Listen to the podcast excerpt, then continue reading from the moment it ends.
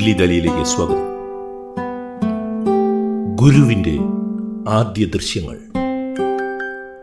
നടരാജഗുരു ആദ്യം നാരായണ ഗുരുവിനെ കണ്ട അനുഭവങ്ങൾ. നടരാജ ഗുരുവിന്റെ ആത്മകഥയുടെ പേര് ഓട്ടോബയോഗ്രഫി ഓഫ് ആൻ അബ്സല്യൂട്ടിസ്റ്റ് എന്നാണ്. കഴിഞ്ഞ ദിവസം ഞാനത് വായിക്കാൻ തുടങ്ങി. അസാമാന്യമാണ് ഈ ആത്മകഥ. ലോകസഞ്ചാരിയായിരുന്ന നടരാജഗുരു ഡോക്ടർ പൽപ്പുവിന്റെയും ഭഗവതിയുടെയും മകനായി ആയിരത്തി എണ്ണൂറ്റി തൊണ്ണൂറ്റി അഞ്ചിൽ ജനിച്ചു. ആധുനിക കേരളത്തിന്റെ ശില്പികളിൽ ഒരാളായ ഡോക്ടർ പൽപ്പുവിനെക്കുറിച്ച് വളരെ കുറച്ചു പരാമർശങ്ങളെ ഈ വേദാന്തിയുടെ ആത്മകഥയിലുള്ളൂ.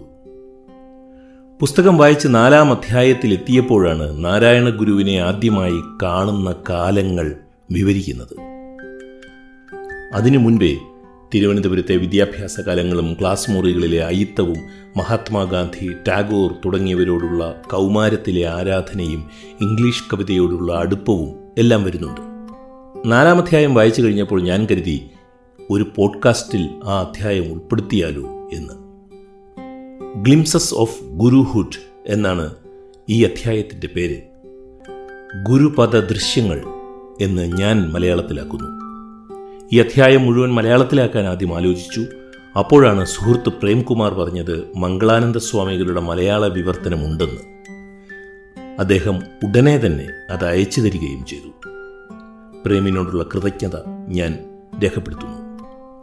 നടരാജഗുരുവിന്റെ മറ്റു പുസ്തകങ്ങൾ the world of guru life and teachings of Sree Narayana Guru Vedanta revalued and restated the philosophy of a guru dialectical methodology, the search of norm in Western thought, the Bhagavad Gita, translation and commentary, an integrated science of the absolute, wisdom, the absolute is adorable, Saundarya Lahari of Shankaracharya, memorandum of world government, experiencing one world എന്നിവയാണ് നടരാജഗുരുവിന്റെ ആത്മകഥയിലെ നാലാം അധ്യായത്തിൽ ശ്രീനാരായണ ഗുരുവുമായി ബന്ധപ്പെട്ട ഭാഗങ്ങൾ മാത്രമാണ് ഈ പോഡ്കാസ്റ്റിൽ ഉൾപ്പെടുത്തിയിരിക്കുന്നത്. അതുകൊണ്ട് നാലാം അധ്യായത്തിലെ ഗുരുപ്രസക്ത ഭാഗങ്ങൾ മാത്രമാണെന്ന് കേൾവിക്കാർ ശ്രദ്ധിക്കേണ്ടതുണ്ട്. ചില ഭാഗങ്ങൾ ഞാൻ ഒഴിവാക്കിയിട്ടുണ്ട്. ദില്ലിദാരിയിലേക്ക് സ്വാഗതം. ഞാൻ എസ് ഗോപാലകൃഷ്ണൻ. ഗുരുപദ ദൃശ്യങ്ങൾ. ജീവിതയാത്ര. കൗമാരം കഴിഞ്ഞ് യൗവനാരംഭത്തിലൂടെ നവയൗവനത്തിലെത്തുന്ന പരിവർത്തന ദശ കൊടുങ്കാറ്റുകളുടെയും സമ്മർദ്ദങ്ങളുടെയും ഘട്ടമാണ്. ഇടയ്ക്കിടയ്ക്ക് പ്രയാണം നിർവിഘ്നവുമാകും. ഈ ഘട്ടമാണ് ആരുടെയും ജീവിതത്തിൽ ഏറ്റവും രസകരമായിട്ടുള്ളത്. വിശേഷിച്ചും പിന്തിരിഞ്ഞു നോക്കേണ്ട സന്ദർഭം വരുമ്പോൾ ബാല്യത്തിന് അതിന്റേതായ ആശങ്കകളുണ്ട് നിസ്സഹായതകളുണ്ട്. എന്നാൽ വലുതും ചെറുതും ആന്തരികവും ബാഹ്യവുമായ എല്ലാ ക്ലേശങ്ങളെയും പരീക്ഷണങ്ങളെയും ഒരുപോലെ അതിജീവിച്ചുകൊണ്ട് പുരുഷത്വത്തിലേക്ക് ഊർജസ്വലമായ പ്രയാണത്തിൽ ബാല്യകാലത്തിലെ പട്ടുകൊണ്ടുള്ള ഓടുപായ പ്രയോജനകരമല്ല. അവിടെ ആവശ്യം പരുക്കൻ നാരുകൊണ്ട് നിർമ്മിച്ച ഇഴഗുണമുള്ള പായാണ്. പായ്ക്കപ്പലിലെ ഈ യാത്ര കൂടെ കൂടെ ഇടർച്ചയുണ്ടാക്കുന്നതും ധീരമായ തീരുമാനങ്ങൾ കൊണ്ട് വീണ്ടും വീണ്ടും മുന്നോട്ടു പോകുന്നതുമാണ്. വികാരാവേശങ്ങളും ക്ഷോഭങ്ങളും നിറഞ്ഞതാണ്. യൗവനാരംഭത്തിനും പ്രായപൂർത്തിക്കുമിടയ്ക്കുള്ള സന്ധ്യാദീപ്തിയുടെ ഈ ഘട്ടം ഒന്നാം ലോക യുദ്ധത്തിന്റെ അന്ത്യകാലത്ത് എന്നിൽ തങ്ങി നിൽക്കുകയായിരുന്നു. ഓരോ സന്ദർഭത്തിലും ഗുരുക്കന്മാരായോ മാതൃകാ പുരുഷന്മാരായോ എന്നെ സ്വാധീനിച്ചിട്ടുള്ള ആദർശവാന്മാരുടെ പ്രഭാവം വഴി മതപരവും കലാസ്വാദനപരവും രാഷ്ട്രീയവുമായ ഉദ്ദിഷ്ട ലക്ഷ്യങ്ങൾ എന്നിൽ രൂപം കൊള്ളുകയും പുഷ്ടിപ്പെടുകയും ചെയ്തിരുന്നു എന്നുള്ളത് സമ്മതിക്കണം. വിവേകാനന്ദൻ ടാഗോർ ഗാന്ധി തുടങ്ങിയവരെ ഞാൻ എന്റെ യുവസഹജമായ ആരാധനാ മനോഭാവത്തിൽ നിന്നുള്ളവായ നിഷ്കളങ്ക ഭക്തി കൊണ്ട് പൂജിക്കവേ. മറ്റൊരു ദുർജ്ഞേയമായ സ്വരൂപം ആ സ്ഥാനത്തേക്ക് പടിപടിയായി കടന്നുവരാൻ തുടങ്ങി. ഗാന്ധി എന്നിൽ കടന്നു വന്നതുപോലെ പൊടുന്നനവയായിരുന്നില്ല ഇത് സംഭവിച്ചത്. ആയിരത്തി എണ്ണൂറ്റി തൊണ്ണൂറ്റി ഒൻപതിനോടടുത്ത് അതായത് ഞാനൊരു കൊച്ചു കുട്ടിയായിരുന്ന കാലത്ത് തന്നെ തിരുവനന്തപുരത്തിന് പന്ത്രണ്ട് മൈൽ തെക്കുമാറി ഒരു നദീതീരത്തുള്ള പർണശാലയിൽ നിവസിച്ചിരുന്ന നാൽപ്പത് വയസ്സ് കഴിഞ്ഞിരിക്കാവുന്ന അത്ഭുതാകാരനായ ഒരു പുരുഷന്റെ സന്നിധിയിലേക്ക് ഞാൻ ആനയിക്കപ്പെട്ടു. പിൽക്കാലത്ത് എന്റെ ജീവിതത്തിൽ ഉടനീളം ഏറ്റവും വലിയ പ്രഭാവം ഈ പുരുഷൻ ചെലുത്തുമെന്ന് അന്ന് ഞാൻ സംശയിച്ചതേയില്ല. ആരാധകരായും ഭക്തന്മാരായും നിരവധി ജനങ്ങൾ അന്ന് അദ്ദേഹത്തിന്റെ ചുറ്റും കൂടിയിട്ടുണ്ടായിരുന്നു. അതാണ് എന്റെ ഓർമ്മ. അദ്ദേഹമാകട്ടെ നിരുദ്വേഗനായി മൗനമായി ഇരുന്നതേയുള്ളൂ. തന്റെ പാദപാംസുക്കൾ തൊട്ടെടുക്കുവാൻ ഒന്നിനു പിന്നിൽ ഒന്നായി വന്നുകൊണ്ടിരുന്നവരെ നിർനിമേഷമായി നോക്കിയിരുന്നുകൊണ്ട് അദ്ദേഹം അനുഗ്രഹ ആശിസ്സുകൾ നൽകുന്നുണ്ടായിരുന്നു. പാദനമസ്കാരത്തിന് എന്നെയും കൊണ്ടുചെന്നു. എന്നാൽ ഞാൻ എന്റെ ബാല്യസഹജമായ രീതിയിൽ പ്രതിഷേധം പ്രകടിപ്പിക്കുകയാണ് ഉണ്ടായത്. ഞാൻ എന്നോട് തന്നെ പറഞ്ഞു എന്റെ അഹന്ത ചെറുതാണെങ്കിലും മറ്റ് ആരുടേതിനേയും കാൾ വലുതാണ്. വിശേഷിച്ചും ഒരു അപരിചിതന്റെതിനേക്കാൾ ഗുരു എന്റെ ഇളക്കമില്ലാത്ത ഭാവം കാണുക തന്നെ ചെയ്തു.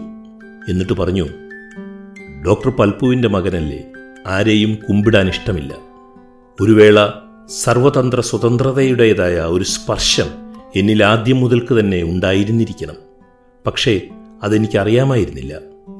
ആ അന്തരീക്ഷത്തിന്റെ സ്വഭാവം കൊണ്ട് ഈ മനുഷ്യൻ വളരെ പ്രാധാന്യമുള്ള ഒരാളായിരിക്കാമെന്ന് കരുതിയതിനപ്പുറം അവിടെ കൂടിയിരുന്ന മഹാജനങ്ങൾ അദ്ദേഹത്തെ അനുസരിക്കുന്നതും അദ്ദേഹത്തെ ചൊല്ലി തിരക്കുകൂട്ടുന്നതും എന്തിനാണെന്ന് എനിക്ക് മനസ്സിലായില്ല. പിൽക്കാലത്ത് ജീവിതത്തിൽ പരമപ്രാധാന്യം അർഹിക്കുന്നതായി എനിക്ക് അനുഭവപ്പെട്ട നിഗൂഢ പുരുഷനായ ഗുരുവിനോടുള്ള എന്റെ ആദ്യ സമ്പർക്കം അഥവാ സമ്പർക്കരാഹിത്യം ഇങ്ങനെയാണ് ഉണ്ടായത്. ഇതുപോലെ തന്നെ രണ്ടാമതൊരിക്കൽ കൂടി സംഭവിച്ചത് ഞാൻ ഓർക്കുന്നു. ആദ്യ സമാഗമത്തിന് ശേഷം മൂന്നോ നാലോ വർഷം കഴിഞ്ഞാണത്. ഇത്തവണ ഈ ഗുരുസ്വരൂപം തിരുവനന്തപുരത്തുള്ള ഞങ്ങളുടെ വീട്ടിലേക്ക് സമാഗതനാവുകയാണ് ഉണ്ടായത്. ഈ നിഗൂഢ പുരുഷന്റെ സന്നിധിയിൽ എന്റെ ബന്ധുജനങ്ങളെല്ലാം ഭക്തി വിനയാന്യുതമായി നിന്നത് എന്നെ അമ്പരപ്പിച്ചു കളഞ്ഞു. എന്നാൽ ആ സന്ദർഭത്തിന്റെ പ്രാധാന്യമൊന്നും എനിക്ക് വെളിവായതുമില്ല. ഞാൻ ബാംഗ്ലൂരിൽ പഠിക്കുകയാണെന്നും എനിക്ക് കർണാടകം അറിയാമെന്നും പറഞ്ഞു കേട്ടപ്പോൾ കർണാടക ബാലപാഠത്തിലെ ഒരു പാഠം വായിച്ചു കേൾപ്പിക്കുവാൻ ഗുരു എന്നോട് ആവശ്യപ്പെട്ടു. ലജ്ജ കൊണ്ട് മഹാമോശമായിട്ടാണ് ഞാനത് വായിച്ചത്. വിശുദ്ധാത്മാക്കളെന്നോ മതവികാരമെന്നോ ഒക്കെ പറഞ്ഞാൽ എനിക്കൊന്നും മനസ്സിലാകുമായിരുന്നില്ല. പല മാതാപിതാക്കളും അവരുടെ കുഞ്ഞുങ്ങളെ ഭക്തിയും വിനയവും ഒക്കെ കാട്ടുവാൻ നിർബന്ധിക്കുന്നത് കാണാറുണ്ട്. കുഞ്ഞുങ്ങൾക്ക് ഇക്കാര്യമെല്ലാം അപരിചിതമായിരിക്കും. ഇക്കാര്യത്തിൽ റൂസോ പറഞ്ഞത് അത്ര ശരിയാണ്. കുഞ്ഞുങ്ങൾക്ക് മതപ്രബോധനം നൽകണമെങ്കിൽ തന്നെ വളരെ വൈകിയേ പാടുള്ളൂ. താൻ പിറന്നു വീണ ലോകത്തെപ്പറ്റിയുള്ള ഒരാശ്ചര്യം അതുമാത്രമേ പ്രായപൂർത്തിയാകുന്നതിന് മുൻപ് കുഞ്ഞിൽ നിന്നും നാം പ്രതീക്ഷിക്കാവൂ. എനിക്ക് പത്തു വയസ്സോളമുള്ള കാലത്ത് ഈ അത്ഭുതാകാരനായ ഗുരുവിനെ വീണ്ടും സന്ദർശിച്ചപ്പോൾ ആ പഴയ നിഗൂഢത പിന്നെയും അതുപോലെ തന്നെ നിലനിൽക്കുന്നതായി കണ്ടു. എന്നാൽ ആഴത്തിൽ കാണുവാൻ മുമ്പത്തേതിലും കൂടുതൽ സാധിക്കുന്നുണ്ടെന്നും തോന്നി. ചുരുങ്ങിയത് രണ്ടു പ്രാവശ്യമെങ്കിലും അദ്ദേഹത്തിന്റെ സന്നിധിയിൽ ഞാൻ ഇരുന്നതായി ഓർക്കുന്നു. ആദ്യത്തേത് വർക്കലയിലെ ആശ്രമത്തിൽ ചെന്നപ്പോഴാണ്. ആശ്രമം അന്ന് സംസ്ഥാപനം ചെയ്ത് കഴിഞ്ഞിരുന്നതേയുള്ളൂ. ഒരു കൊച്ചരുവിയുടെ കരയിലുള്ള മരച്ചോട്ടിലൊന്നിൽ താമസ സൗകര്യങ്ങൾ ഒരുക്കിയ ഒരു പർണശാലയിലാണ് ഗുരു താമസിച്ചിരുന്നത്. അധിക സമയവും അദ്ദേഹം അവിടെ നിന്നും കാൽ മൈൽ അകലമുള്ള ഒരു കുന്നിൻ പുറത്താണ് കഴിഞ്ഞുകൂടുക. അവിടെ മറ്റൊരു പർണശാലയിൽ അദ്ദേഹം ധ്യാനനിരതനായിരിക്കും. സമുദ്രസമീരൻ കുശലങ്ങൾ ഓതിയെത്തും. കളകള ശബ്ദമുണ്ടാക്കുന്ന നിർജര ജലം കുന്നിൻ തടത്തിലൂടെ അദ്ദേഹത്തിന്റെ കുടീരത്തിനു ചുറ്റും അരുവികളായി ഒഴുകി. പ്രാചീനമായ അഥവാ സനാതനമായ ഭാരതത്തിന്റെ ഒരു അംശം അങ്ങനെ എനിക്ക് ദൃശ്യമായി. ഒരു തനി ഋഷിവാടം അത്തരമൊരു സ്ഥാപനത്തിനോട് അടുത്ത് ബന്ധപ്പെട്ട കാര്യങ്ങളും അതിന്റെ പ്രാധാന്യവും അന്ന് എനിക്ക് അറിവുണ്ടായിരുന്നില്ല എന്നു മാത്രം. അന്ന് മാതാപിതാക്കളോടും സഹോദരി സഹോദരന്മാരോടുമൊത്താണ് ഞാൻ ഗുരുദർശനം നടത്തിയത്. ഞങ്ങളിൽ അഞ്ചാമത്തേതും ഏറ്റവും ഇളയതുമായ കുട്ടിക്ക് അന്ന് ഗുരു നാമകരണം ചെയ്തു. വളരെ ലഘുവായ ഒരു ചടങ്ങുകൊണ്ട് അത് അവസാനിച്ചു. അതിനുശേഷം നടന്ന ലളിതമായ സദ്യയിൽ മറ്റെല്ലാവരോടുമൊപ്പം ഞാനും ചേർന്നു. ഗുരുക്കന്മാരുടെ സ്വാഭാവിക പശ്ചാത്തലമായ അരണ്യങ്ങളിലെ കേവല സാരല്യം സമ്പൂർണം പ്രകടമാകുമാറ് ശുദ്ധ ഗ്രാമീണ രീതിയിലുള്ളതായിരുന്നു ആ സദ്യ. ഇതെല്ലാം കൂടി അവ്യക്തവും ക്ഷണികവുമായൊരു ചിത്രമേ അന്നെന്റെ മനസ്സിൽ പതിപ്പിച്ചുള്ളൂ. അൻപതിലധികം സംവത്സരം കഴിഞ്ഞ ഈ സന്ദർഭത്തിൽ അതിന്റെ അർത്ഥം ഗണ്യമായ തോതിൽ മാറിക്കഴിഞ്ഞിരിക്കുന്നുവെന്ന് സമ്മതിക്കേണ്ടതുണ്ട്. യൗവനാരംഭം അതിന്റേതായൊരു ലോകത്താണ് വ്യാപരിക്കുന്നത്. അത് വാർദ്ധക്യകാലത്ത് ഒരുവൻ ജീവിക്കുന്ന ലോകത്തിന്റെ എതിർവശമാണെന്നത് പ്രതിരൂപാത്മകമായി പറയാം. ആ ലോകത്തിലെ മാനസിക പശ്ചാത്തലത്തിൽ സ്ഥാനം പിടിച്ച മറ്റു പലതിന്റെയും കൂട്ടത്തിൽ ഒന്നു മാത്രമായി ഈ ഗുരുസ്വരൂപവും അംഗീകരിക്കപ്പെടുകയാണ് ഉണ്ടായത്. അതിന് പ്രത്യേകിച്ച് കാരണമൊന്നുമില്ല. അങ്ങനെ സ്ഥാനം പിടിച്ചവയിൽ ചിലത് എന്റെ ശ്രദ്ധ തന്നെ അർഹിക്കാത്തവയുമായിരുന്നു. ജീവിതമൂല്യങ്ങൾ ഒന്നിൽ നിന്ന് മറ്റൊന്നിലേക്ക് മാറുന്നത് അസാധാരണമായ രീതിയിൽ തന്നെ ആണല്ലോ. ആശ്രമത്തിലെ ക്രീഡാമൃഗങ്ങളായി ഒരു പുള്ളിമാനും മയിലും ഉണ്ടായിരുന്നു. എന്നാൽ അവ സമീപസ്ഥമായ കൃഷിവലർക്ക് ഉപദ്രവകാരികളായി തീർന്നു. അതിനാൽ അതിന്റെ വിഹാരം കൊണ്ട് അന്തരീക്ഷത്തിനുണ്ടാകുന്ന അഭൗമ സൗന്ദര്യത്തെ ഒന്നും മാനിക്കാതെ കർഷകർ അവയെ ശപിക്കുന്നുണ്ടായിരുന്നു. ഇവിടെയും പരസ്പര വിരോധമുള്ള മുഖങ്ങളെയാണ് നാം കാണുന്നത്. ഇവയെല്ലാം അന്നെന്നിൽ ചെലുത്തിയ പ്രഭാവം ഗുരുവിൽ നിന്നുള്ളതിനേക്കാൾ വ്യക്തമാണ്. ഗുരുവായിരുന്നു ആ പ്രദേശത്തെ ആകർഷണത്തിന്റെ കേന്ദ്രമെങ്കിലും ഗുരുവിനെ അകാരണമായി മാത്രം അംഗീകരിക്കുകയാണ് ഞാൻ ആ പ്രായത്തിൽ ചെയ്തത്. മൂന്നോ നാലോ സംവത്സരം കഴിഞ്ഞു. വീണ്ടും ഞാൻ ആശ്രമത്തിൽ ചെന്നപ്പോഴുണ്ടായ വേഴ്ച സുസ്മരണീയമാണ്. അന്നാണ് ഗുരു എന്നെ ഒരാളായി അംഗീകരിച്ചതുപോലെ എന്നോട് സംസാരിച്ചത്. സിംഹത്തിനും കടുവയ്ക്കും കന്നുകാലികളെ വിരട്ടി ഓടിക്കാൻ കഴിയുമെന്ന് ഞാൻ അഭിപ്രായപ്പെട്ടതായി ഗുരുവിനോട് ആരോ പറഞ്ഞു. ജീവിതത്തിൽ ആദ്യമായി ഗുരു അന്നെന്നോട് സംസാരിച്ചപ്പോൾ പറഞ്ഞത് കാട്ടുപോത്തുകൾ കൂട്ടം ചേർന്ന് കടുവയെ എതിർക്കുമ്പോൾ കൂടുതൽ ഭയങ്കരമായി തീരുമല്ലോ എന്നാണ്. യൗവനാരംഭത്തിന് മുമ്പുള്ള ഈ പരിചയങ്ങളെല്ലാം ഇരിക്കലും എനിക്ക് ഗുരു ഒരു പ്രഹേളികയായി തന്നെ അവശേഷിച്ചു. ആയിരത്തി തൊള്ളായിരത്തി പതിനഞ്ചിൽ ഹൈസ്കൂൾ വിദ്യാഭ്യാസം പൂർത്തിയാക്കി ഞാൻ സ്കൂൾ ലീവിംഗ് സർട്ടിഫിക്കറ്റും പ്രതീക്ഷിച്ചിരിക്കുകയാണ്. മധ്യവേനൽ അവധിക്കാലം. അന്നൊരു ദിവസം ഗുരു ബാംഗ്ലൂരിൽ വന്നു ചേർന്നു. എന്റെ ബാല്യകാലത്ത് ഞാൻ കുമ്പിടാൻ കൂട്ടാക്കാത്ത അതേ ഗുരു കമണ്ഡലവും കയ്യിലെടുത്ത്. ഗുരുവിനെ നിഴൽ പോലെ അനുഗമിച്ചിരുന്ന വയോധികനായ ഒരു കറുത്ത മനുഷ്യനുമുണ്ട് കൂടെ. മുണ്ടനം ചെയ്ത ശിരസ് തനി വെള്ള വേഷം കൃശമായ എക്കരമുള്ള ആകാരം ബാംഗ്ലൂർ ഹൈ ഗ്രൗണ്ടിലുള്ള ബാർണ പാർക്ക് എന്ന ഞങ്ങളുടെ വീടിന്റെ ഇവിടെയാണ് മദ്രാസിലെ കോളേജിൽ പ്രവേശിക്കുന്നതിന് മുൻപ് ഞങ്ങളുടെ കുടുംബം താമസിച്ചിരുന്നത്. ആ വീടിന് വശത്തുള്ള വാതിലിൽ കൂടി അദ്ദേഹം അകത്തേക്ക് പ്രവേശിക്കുകയായി. മദ്രാശിയിൽ നിന്ന് രാവിലെ എത്തുന്ന തീവണ്ടിക്ക് അദ്ദേഹം എത്തിച്ചേർന്നതാണ്. ഒരു പ്രത്യേക ലക്ഷ്യവും മനസ്സിൽ കരുതാതെ നടന്ന് അവിടെ എത്തിയതാണെന്ന് കൂടെയുണ്ടായിരുന്ന പരിചാരകനിൽ നിന്ന് അറിയാൻ കഴിഞ്ഞു.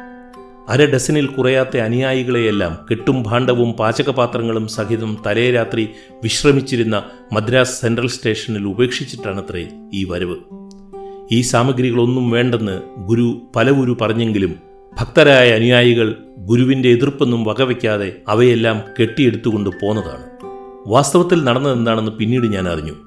രാത്രി എട്ട് മണിക്ക് മേൽവണ്ടി പുറപ്പെടാനുള്ള ഒന്നാമത്തെ മണിയടി കേട്ടപ്പോൾ ഗുരു ഇരുന്ന മുറിയിൽ താഴത്തെ ബെർത്തിൽ ഉണ്ടായിരുന്നയാൾ ആ ബെർത്ത് റെയിൽവേ ചട്ടപ്രകാരം രാത്രി പത്ത് മണി കഴിഞ്ഞ് ഒഴിഞ്ഞു കൊടുത്താൽ മതി. ഗുരുവിനെ അവിടെ ഇരിക്കാൻ പാടില്ലെന്ന് പറഞ്ഞ് വിലക്കി. ഇത് കേട്ട് ട്രെയിനിൽ തന്നെ ഇരിക്കേണ്ടതില്ല എന്ന് കരുതി ഗുരു പുറത്തേക്ക് പോന്നു. അതുകൊണ്ട് അകലത്തെ മുറികളിലിരുന്ന ശിഷ്യന്മാർ കെട്ടും ഭാണ്ഡവുമായി പുറത്തിറങ്ങി.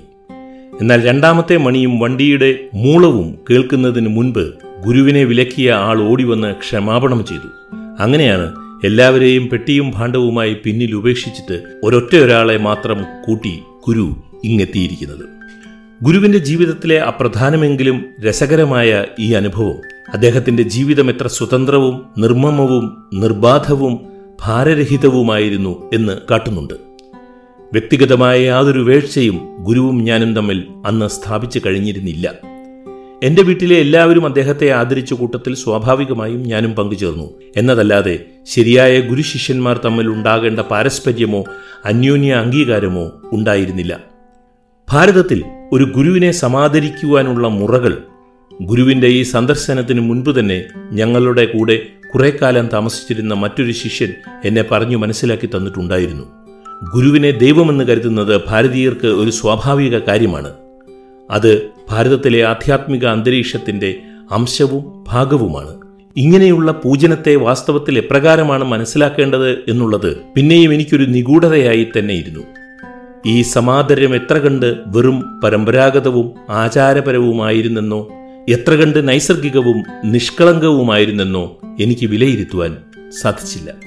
എന്നാലും ഒരുമിച്ചൊരു ഗൃഹത്തിൽ നാലോ അഞ്ചോ ദിവസം കഴിച്ചതിനിടയ്ക്ക് അധ്യാത്മമായ വേഴ്ച എന്ന നിലയിൽ ദുർബലമാണെങ്കിലും സ്വാഭാവികവും സജീവവുമായ ഒരുതരം മൈത്രീ ബന്ധം ഞങ്ങൾ തമ്മിലുണ്ടായി പാരമ്പര്യപ്രകാരമുള്ള പശ്ചാത്തലത്തിൽ സംഭവിച്ച ഈ വേഴ്ച ക്രമേണ ബോധപൂർവവും ശരിയായ അർത്ഥത്തിൽ പാരസ്പര്യമുള്ളതുമായ ഒരു ബന്ധമായി പിൽക്കാലത്ത് ഉരുത്തിരിയുകയായിരുന്നു.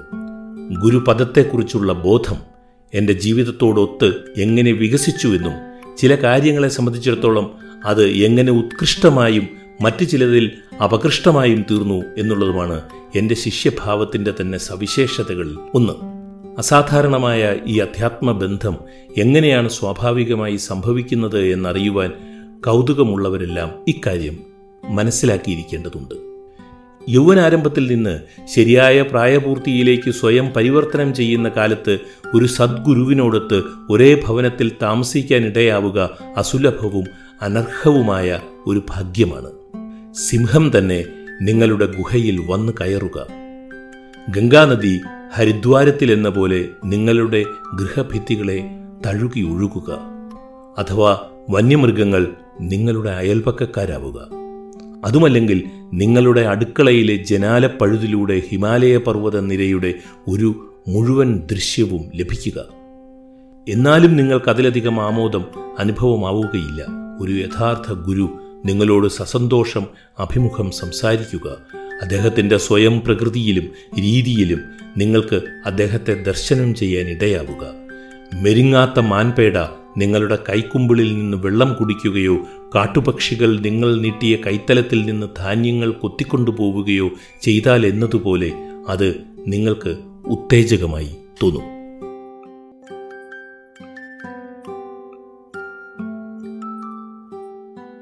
ഗുരുപദ ദൃശ്യങ്ങൾ നടരാജ ഗുരുവിന്റെ ആത്മകഥയായ ഓട്ടോബയോഗ്രഫി ഓഫ് ആൻ അബ്സല്യൂട്ടിസ്റ്റിന്റെ നാലാം അധ്യായം ഗ്ലിംസസ് ഓഫ് ഗുരുഹുഡിന്റെ മലയാള വിവർത്തനമാണ് ദില്ലി ദാലിയിൽ ഇന്ന് കേട്ടത്. ഈ മലയാള വിവർത്തനം ചെയ്തത് മംഗളാനന്ദ സ്വാമികളാണ്.